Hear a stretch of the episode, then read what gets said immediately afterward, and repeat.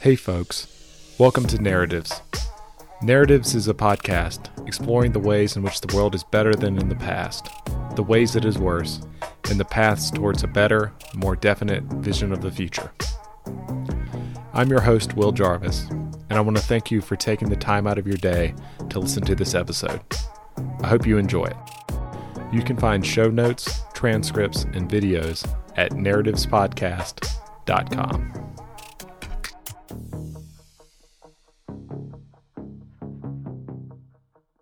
Well, Jeff, how are you doing this morning? Doing pretty good. It's a little cold down here. It's kind of funny. Yeah, it's good. It keeps you awake. That's right. That's right. it's good. Uh, well, Jeff, thanks so much for taking the time uh, to come on the show. Do you mind giving us a brief bio and some of the big ideas you're interested in? For sure. Um, so my name is Jeff Huber. I live in San Francisco. Um, my day and somewhat night job is uh, running a sort of a fairly new startup called Chroma. Uh, we focus on AI tooling. Um, and then my my night night job, I guess, are some of the big ideas that I've been interested in for over a decade or more now. Um, it's sort of around like, I mean, one simple way to say it is like what comes after modernity.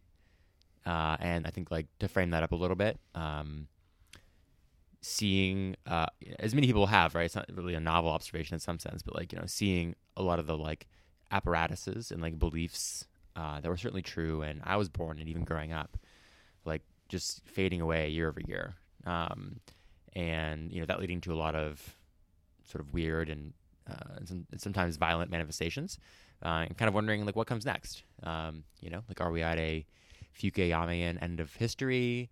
Uh, is there are there new good forms of government? Uh, do we just digress back into you know clans and you know more scorched earth, uh, zero sum war? Like what happens next? And of course, it's the future, so, so nobody really knows. Um, but uh, maybe that's why it's the most fun thing to talk about because uh, you know nobody knows. So there's truly no experts, right? Like it's Right. uh, it is is truly anyone's best guess, and uh, and that's the fun part. So I love that. I, I, I, I'm curious. I want to get started and, and first key in on something I've always been curious about. How do you think about defining pre-modernity, modernity, and then something like post-modernity? Totally. Um, so so pre-modernity in my mind is so one thing that I like to do is use this framework um, and define for any given time um, what do they believe about the nature of man, so mankind, the nature of the material universe, and then the nature of history or the meaning of history. Um, and so in pre-modernity, uh, you know, man was man was violent, you know, maybe sort of like a Hobbesian man, right? Um, uh, nature was enchanted. You know, there's sort of no, you know, we, we worship the rocks. We believe that you know, there's sort of like divine and spiritual forces that you know, run through all this stuff, this material stuff, and that like history was cyclical. Like, there was no dialectic or progress to history. It was Yeah. just sort of like a who's in power this century, Yeah, more or yeah. less. Like that was the the framework, right?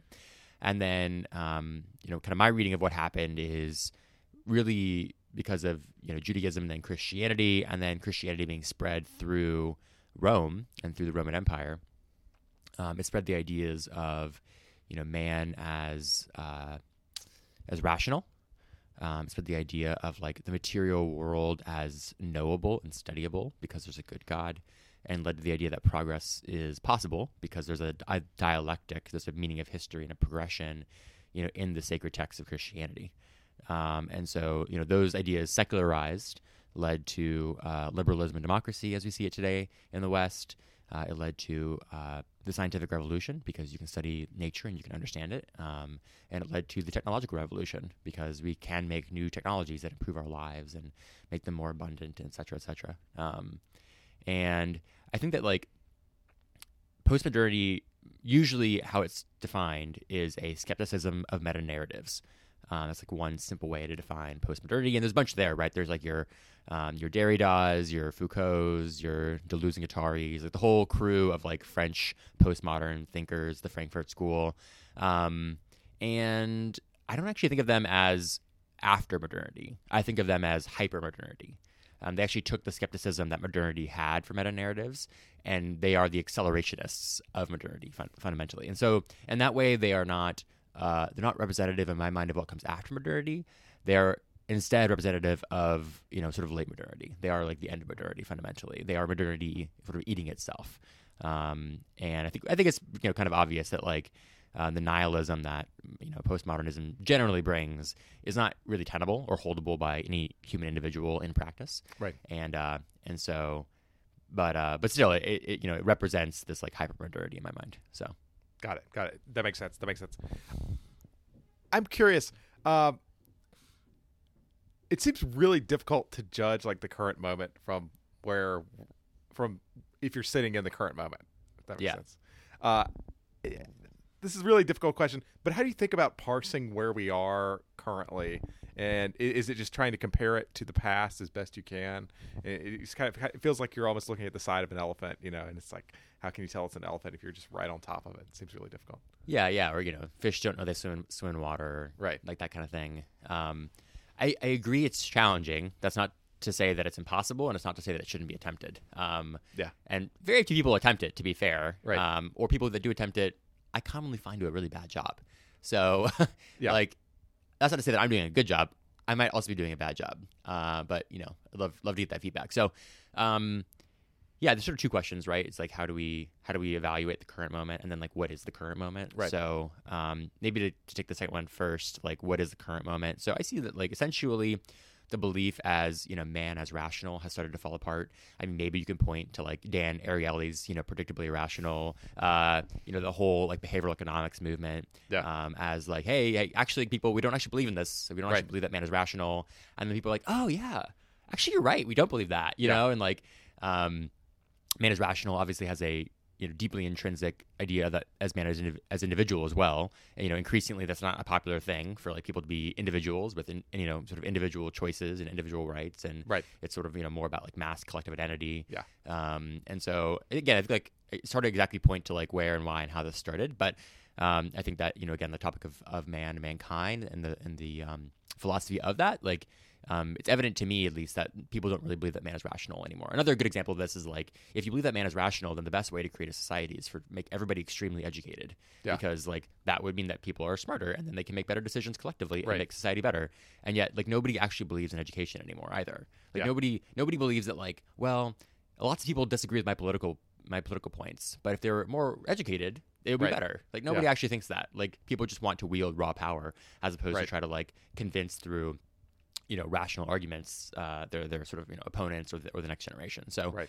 um so that's on like you know the rationality point um you know i think with science it's like you know uh there's just so much uh fraud fundamentally that happens in acad- academic science especially today Yeah.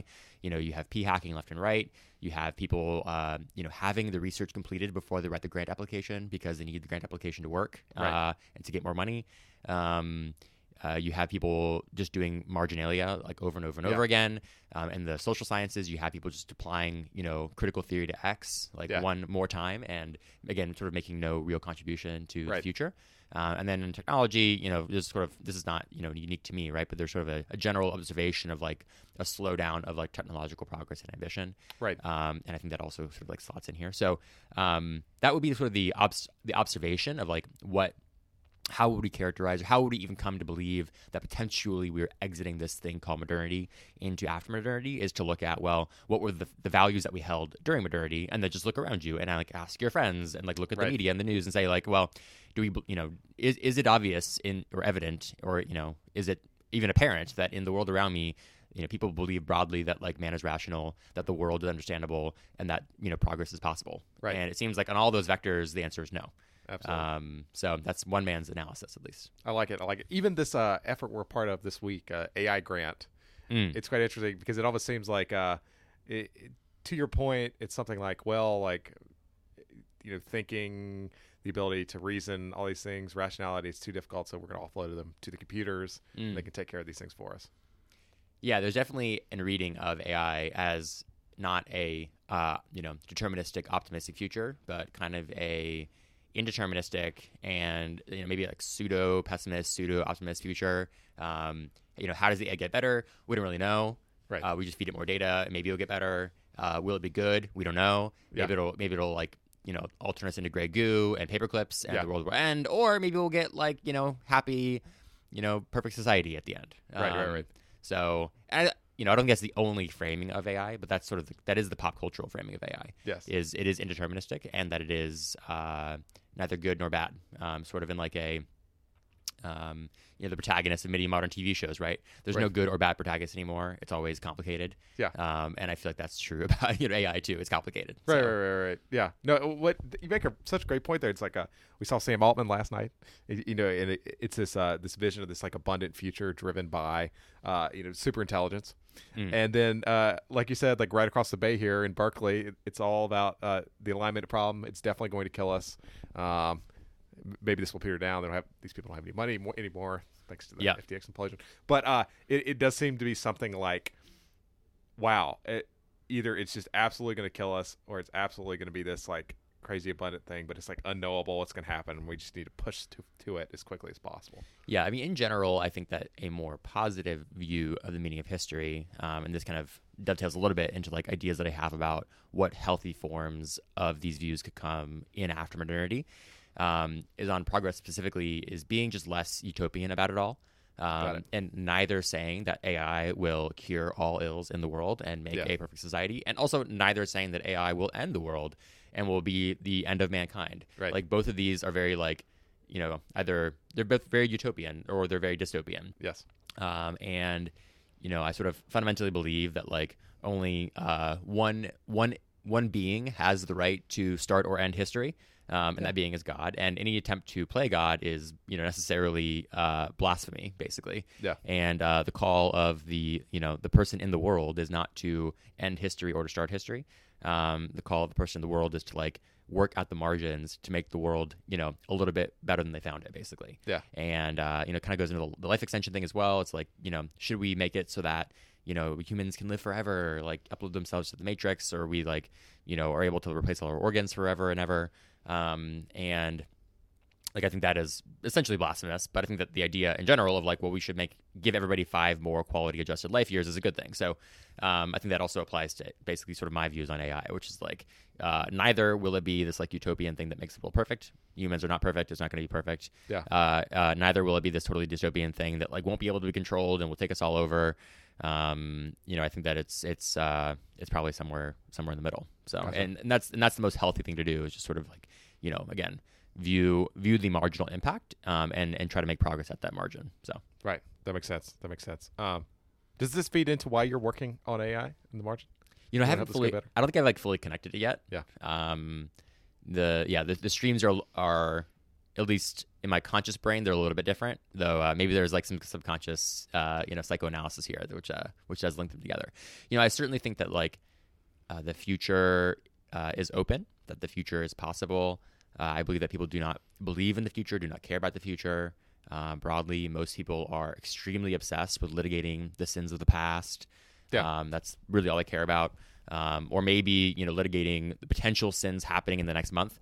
Um, but nobody believes about the far future. Obviously, long termism is very in vogue these days. Yes. Um, even though its financing will maybe be a little, you know, a little more uh, meager in the next coming yes. next next coming year. But uh, again, I think that long termism is not a is not a new idea, and long termism goes back to uh, you know the individuals that worked uh, thousands of years ago to you know build you know large monuments across the surface of the earth, but including you know I, I often think of the the cathedrals in Western Europe. You know these like giant structures that take over a century to build, Yeah. take tens of thousands of you know man hours, probably you know equivalently adjusted you know near a billion dollars to make, um, and uh, yeah, that takes some, you know, to work on something that like you cannot finish in your own lifetime. Like ipso facto, I think uh, is a big deal. And obviously now you have things like the long, the long now clock and stuff that I think are Yeah. trying to create sort of a modern symbol of that. Um, but yeah, so sort of back to the AI, I guess question, and like you know, does it? How how does this interact with my my my day my day to day work? Um, uh, yeah, I'm not exactly sure. I think that you know, I do think that I guess so. I guess one other quick sidebar here is that I do think that like and we actually talked about this last night, but you know, I think that fundamentally the two sort of primitives in the world are near free intelligence and near free energy, or sort of the two primitives are energy and intelligence, and making those near free unlock new abilities for abundance in the world. Yeah. Um, and and scale fundamentally, and obviously like you know power. I think that um, there's a really good two by two uh, from this guy named Andy Crouch about um, about power, which I think is a useful framework. Yeah. Which is the two by two is uh, power and sort of you know, no power, lots of power, no vul- vulnerability, uh, lots of vulnerability, and people only ever ana- ana- sort of analyze power along the dimension of like, well, we understand what no power and vulnerable looks like. That's like the homeless person on the street. Yeah. And we understand what uh, power and no vulnerability looks like. That's the dictator. Yeah. Um, but what is uh, power and vulnerability? And like, I mean, from a Christian perspective, that's probably Jesus um, or Yeah. God, and uh, like both transcendent and immanent, right? Yes. and uh, and yeah, I think that's like un- it's underrated, and people don't ever think about things in that term. And so when you think about like technologies that could create a lot of power, um, obviously the individuals that steward them uh, uh, is really important. But I think it's not it's not instantly you know bad for the world. Basically, like there can be good incarnations of it, and it's not up. You know, it, it won't naturally just happen that way. I don't think the cards will just fall that way. But I think it's like up for us like collectively to choose. You know which way these things fall, and uh, we have to choose. Yeah. Do you? This this is kind of a weird question, but do you think it is possible to kind of create a new definite vision of the future? So you know, I you know, Peter Thiel, he's always like hammering this, like Yeah. we need this, we need this, we need this. But then you ask him, and he's like, I don't know, I don't know, and you're like, wow, you know, you're a lot smarter than I am, so I don't know how the heck we're supposed to figure this out, right? Like, yeah. uh, uh, do you think it's possible to do that at this point? Yeah, it's fun. It's funny you bring up like uh, you know, Peter. Uh, you know, if you have one critique of Peter, it could be that. Um, you know, that that's that's the best critique of Peter. You know, none of this other stuff that people write about him really is a good critique. I think the best critique of him is like, uh, okay, where's you know, where is it? Yeah. So what is it? Yeah. Like, and like I don't know. You know. Yeah. Like, uh, and maybe you know.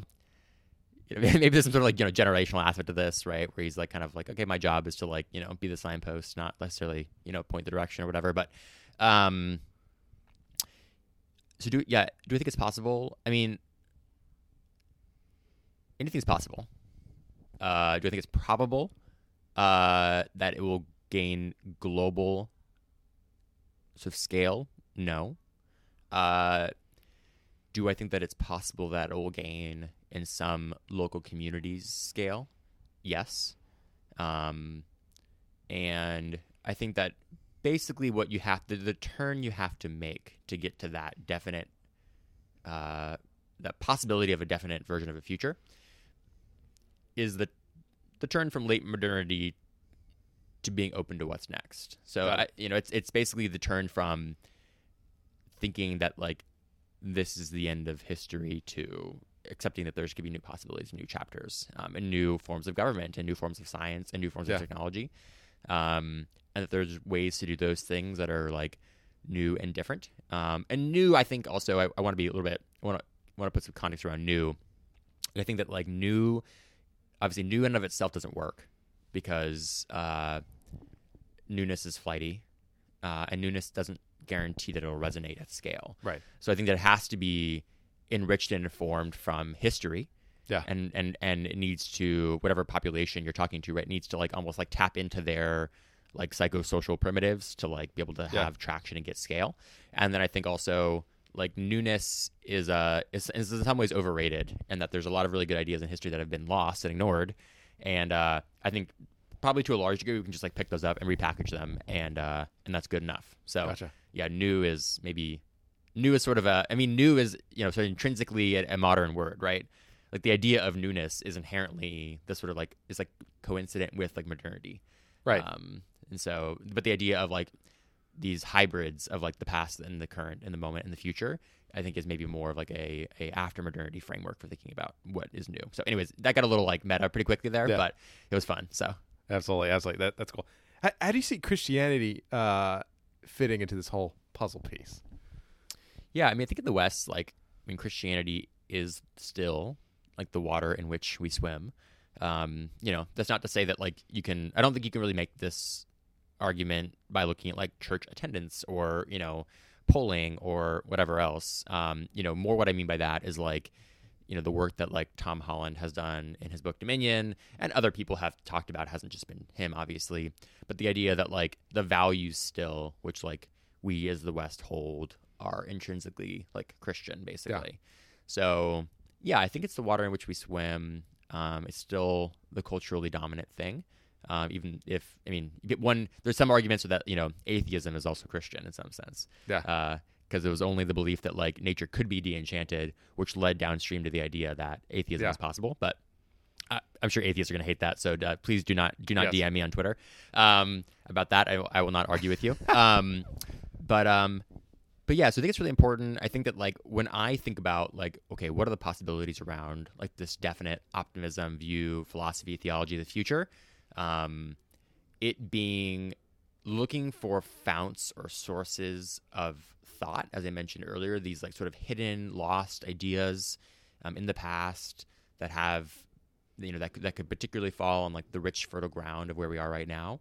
I think looking at Christian history is a really good way to do it. Um, Gotcha. So yeah, a lot more to unpack there, but that's the that's the overview.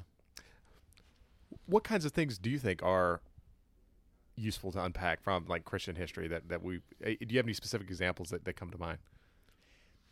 Yeah, I mean, on the, on the one kind of, there's a bunch of vectors here. One vector is the vector away from rationality as rationality as God, at least. So, you know, I still Okay. think it's a good thing that people are generally rational. When people are irrational, it kind of gets under my skin. Yeah. Um, you know, I guess I get under my own skin pretty frequently for that, you know, for that reason. Um, but um, so yes, it's not it's not that we want people to be more irrational. It's that we don't view rationality as the end all be all, um, as God basically.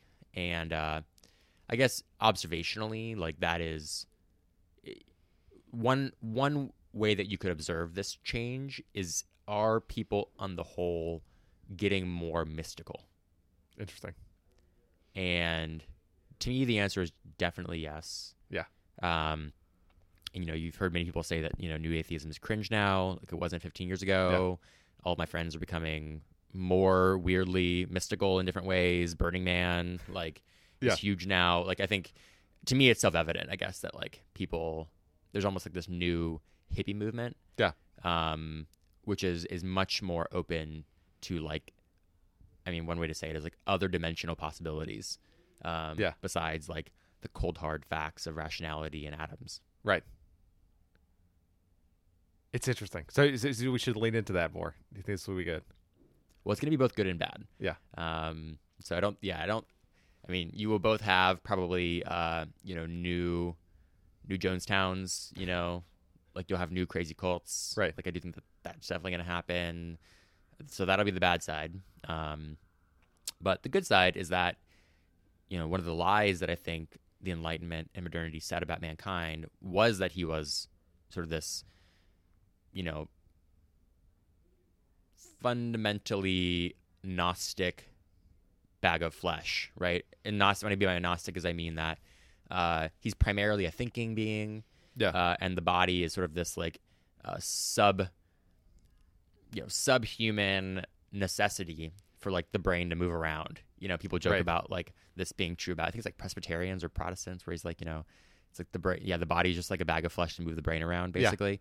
Um, and that's just a very like modern idea. So, and I think that's like basically just that's just not true about humanity. Like humans need transcendence, like they need like mystical experiences. I Right. that's just a very important part of being human. Um, some people call that obviously like religion, God, whatever. And so I think that in the sense that uh, being more open to this as a culture means that more people will explore this. It means that more people will be able to be more authentic to their humanity, which I think is broadly is broadly good.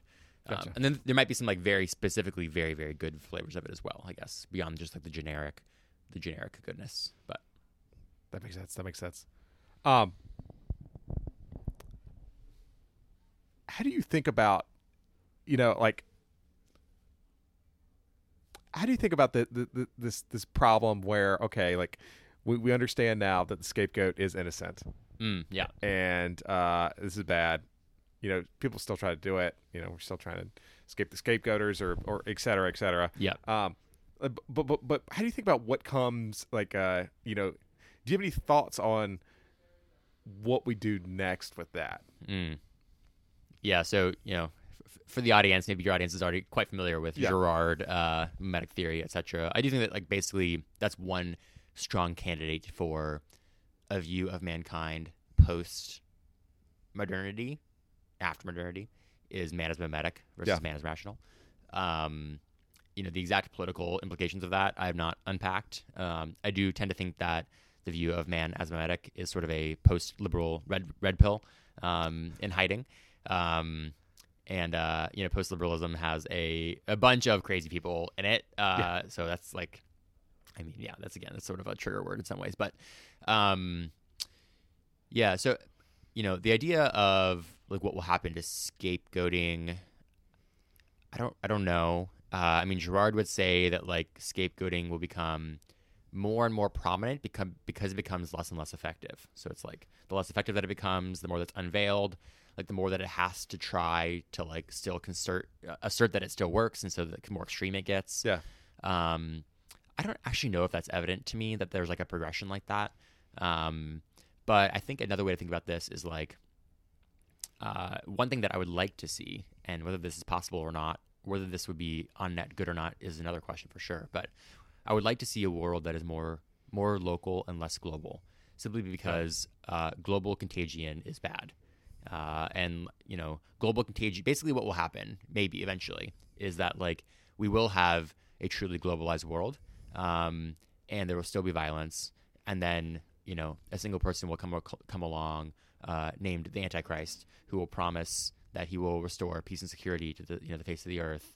You know, sort of in exchange for our souls, basically. Um, so this is like the, again, this is the Christian view of the Antichrist, at Yeah. least. And um, you know, basically, global contagion. You know, just look at you know, pick your quote unquote the current thing, right? Yeah. Like it, it is increasingly becoming a global contagion, and I think that that is very dangerous, like extremely dangerous. And so, in some sense, like if you believe that man is mimetic, you'd rather have a relocalization um, of communities simply to prevent the risks of global contagion. Gotcha. Um, and so there might still be scapegoating, um, but at least it would be at like the community level, which would just seem less bad than uh, scapegoating at uh, at the global level. yeah, definitely less scale, less you know industrial methods of doing it, etc. Yeah, exactly, and also just like less. You know, these things won't necessarily line up community over community, right? Yeah. Like they'll there'll be different variants of them. People will feel justified for different reasons. Like Yeah. it won't be like, you know, it feels like today. Uh, you know, and again, this is dangerous to say out loud, but you know, there's certain. Let's just say there's like certain like political leaders in the world Yeah. that like it feels like if they got taken out for some reason, Yeah. uh, and it's like this is meta enough that like it can fit almost anybody, right? That if it got taken out, that like we would all be pure again, Gotcha. and the world would be the world would be good again, right? And we would all be like pure and good Yeah. and clean as again. Yeah.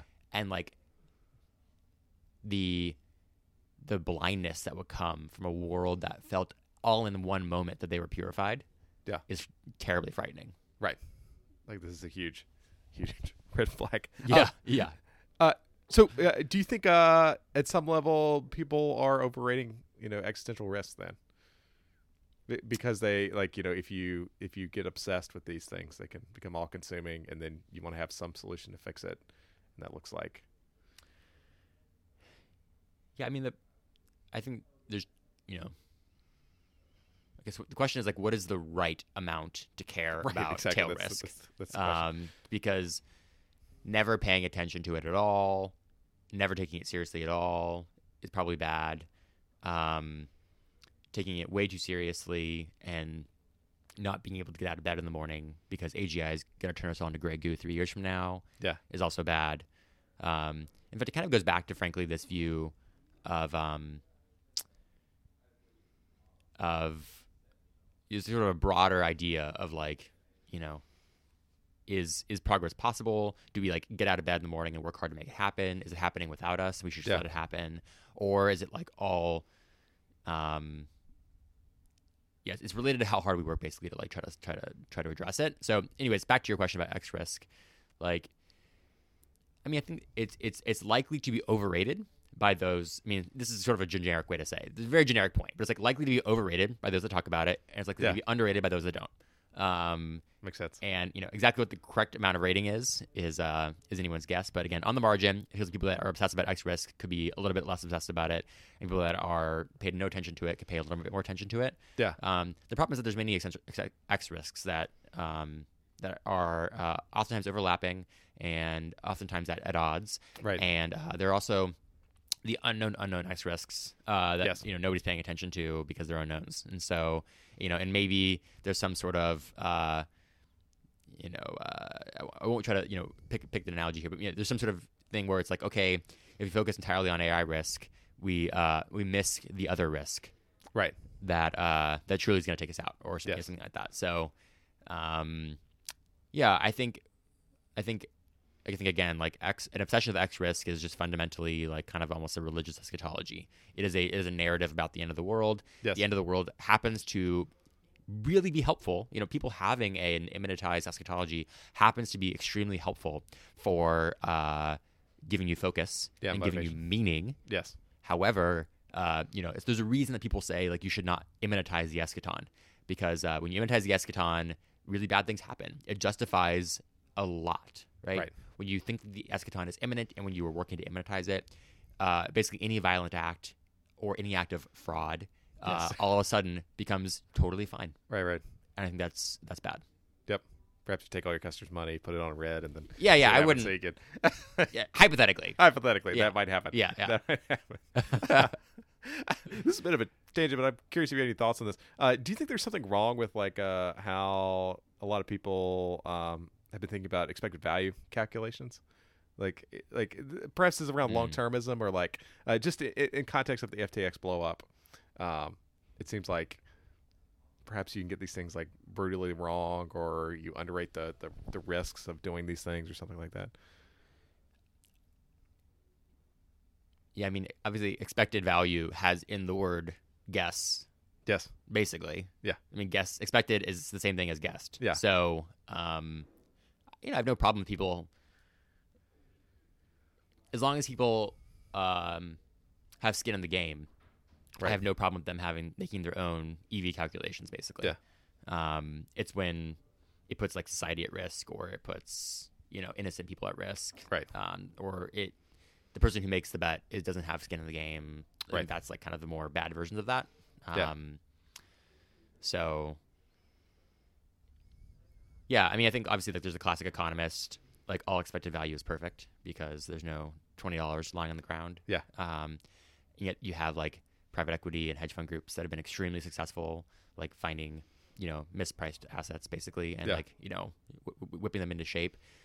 And yet the average trader still can't beat the market. So it's like kind of unclear. It's like, is, Yeah. any, is anybody good at this?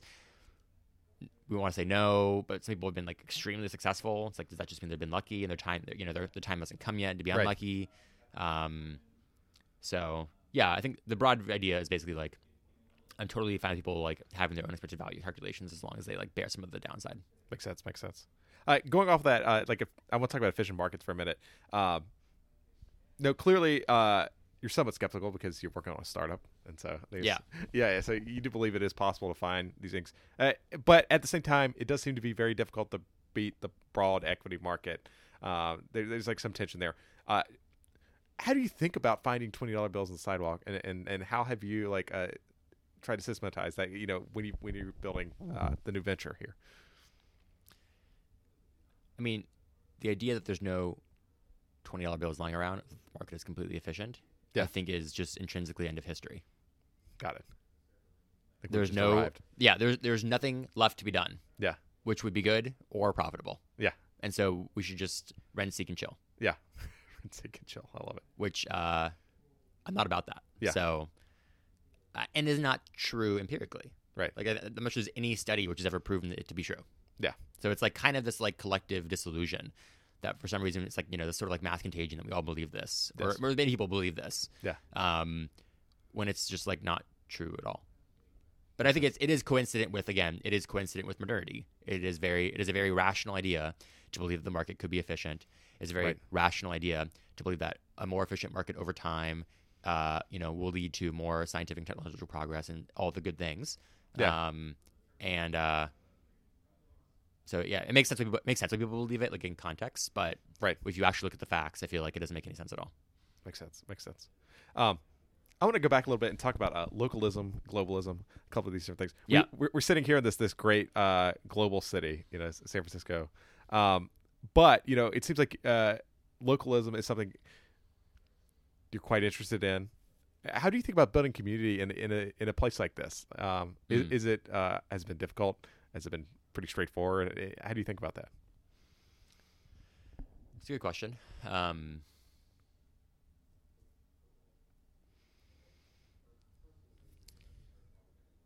yeah, I don't think about San Francisco as as a global city, actually. Um, Nice. I mean, maybe it's because of all the NIMBYs that are here, but it tends to be quite local, Right. Um, and quite navel gazing, for better or for worse.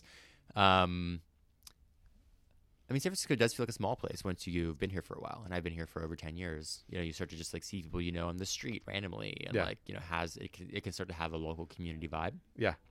That being said, like you know, I've had many sets now of like best friends that have just like moved away, and like Gotcha. you, know, you kind of get used to that. Um, and and obviously because of like the internet, you can you know stay in touch with them Right. and I do. Um, so I think I, I have some sympathy for kind of the like whole you know Balaji network state like new communities will be digital primarily versus physical. Yeah. Um, I think that kind of makes yeah that that's underrated again. That's underrated, but uh, but physicality is probably still under still underrated. So Gotcha. um, as well. So um, yeah, I don't know. I don't know for now. Uh, you know, I have kind of this dream, and you know, maybe it'll be in the next ten years, or maybe it won't. But you know, I have this dream of like building like this kind of monastic structure somewhere in like rural California, and it being a place where there's both like full time almost you know monks or nuns or you can think of like other kind of variants of that and then it also has it's also explicitly set up for like groups of maybe like five to ten families and their kids to come Gotcha. and spend you know three to seven days in the same place together That's cool. um, and that being a tool that allows people to build some of these like deeper, closer community connections. And there's kind of nothing like that today. So like you could go, I'll go to Lake Tahoe and get Airbnbs next to each other. Yeah. But like that's not the same thing because once your kids are asleep, you have to be in the same house as them. You can't Right, hang out right. at night. Yeah. Or you can try to get like a giant house, but there's like very few of those and they're very expensive and they're Yeah. not really designed. So I I think it's like there's like an under. This is like this is again this is one of my twenty dollars I think is like laying on the ground and maybe not like a profiteering perspective, but certainly from like a cultural impact perspective, is having like more places or spaces that people at least can like get away to. Right. Um, I don't think that it's important that like every single day people be living like this necessarily. Yes. Um, but you know, the idea of like you know being a man of the town and then like you know retreating to the countryside Yeah. uh, is old as time, right? So, Right. um, but there's not there's not yeah to, to build community in that way. There's not really good tools right now. So, anyways, kind of unrelated, but that's one one idea that I've had. I do like that. I do. I do quite like that. That a lot. Um, do you think uh, physicality, you know, will become less important over time, or have we re- reached the local market you know maximum with remote work, et cetera, and, and like the efforts at Meta are kind of in vain to make these things more immersive to the point where it just you know, the physical doesn't matter anymore. I think it's kind of interesting because I think in some ways the digital will matter more and more, but then maybe also the physical will matter more and more. Gotcha. So maybe like I don't. It's almost like it's the opposition or the you know setting setting them up as like this sort of like you know setting them up as like opposed forces. I think is Yeah. is is what I would disagree with. I'm not you know sort of Yeah. saying that, that that's Yeah. that's your disagreement. Sort of a false a false duality. Yeah. Um, yeah. I think that physicality will become uh, again like much more mystical, much more sacramental, Gotcha. much more spiritual Makes sense. on one vector, but at the same time, uh, you know, it's like I think foolish to say that like VR will never be good enough for me to spend an hour a day in because I hate it and I don't like Mark Zuckerberg. You know, like Right. that's just stupid. Yeah. Um, and uh, you know, maybe it's not worth a quarter trillion dollar investment um, from one company, but uh, but some you know entrepreneur that nobody knows about or maybe hasn't even been bo- hasn't even been born yet. Like, Yeah. we'll we'll figure it out. Um. And I think that uh, yeah, there's all kinds of again really bad things people use that for, but also really good things. So That's great. That's we'll great. Um, well, Jeff, uh, what do you think about the next ten years for yourself? What does it look like? yeah, I mean, I'm pretty I'm pretty focused on um, you know building this company right now. Um, I think it's really important to the future of let's say machine learning. Um, I still like the phrase that you know machine learning is done in Python and AI is done in Excel spreadsheets. Yeah.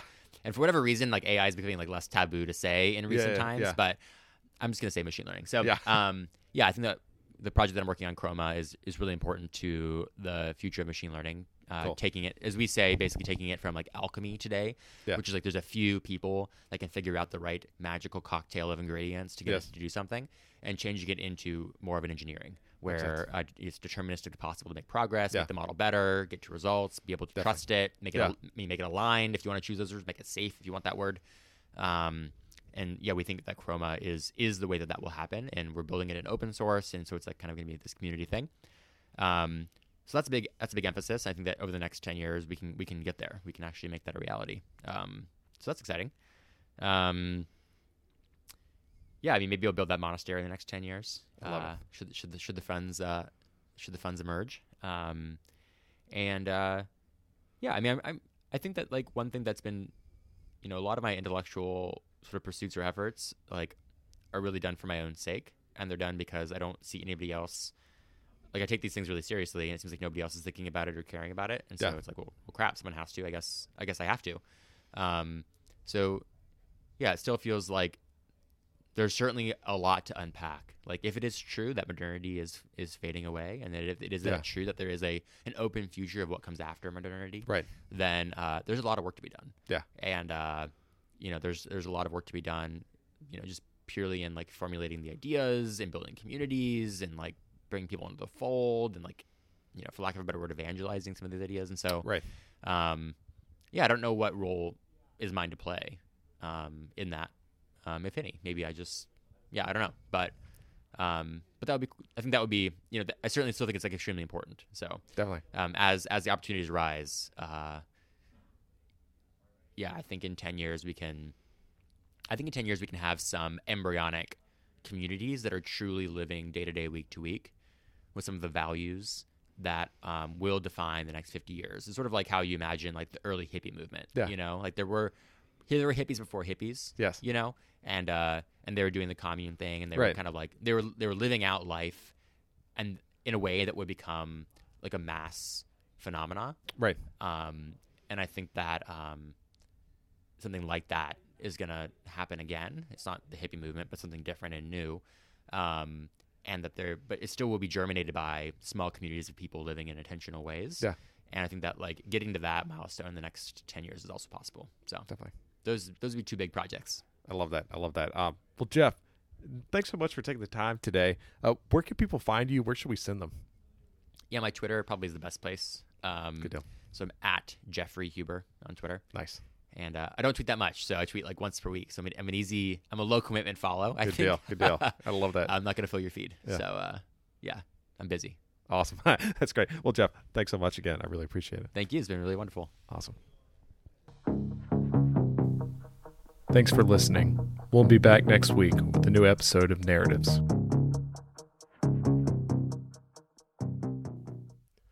One quick note before I let y'all go.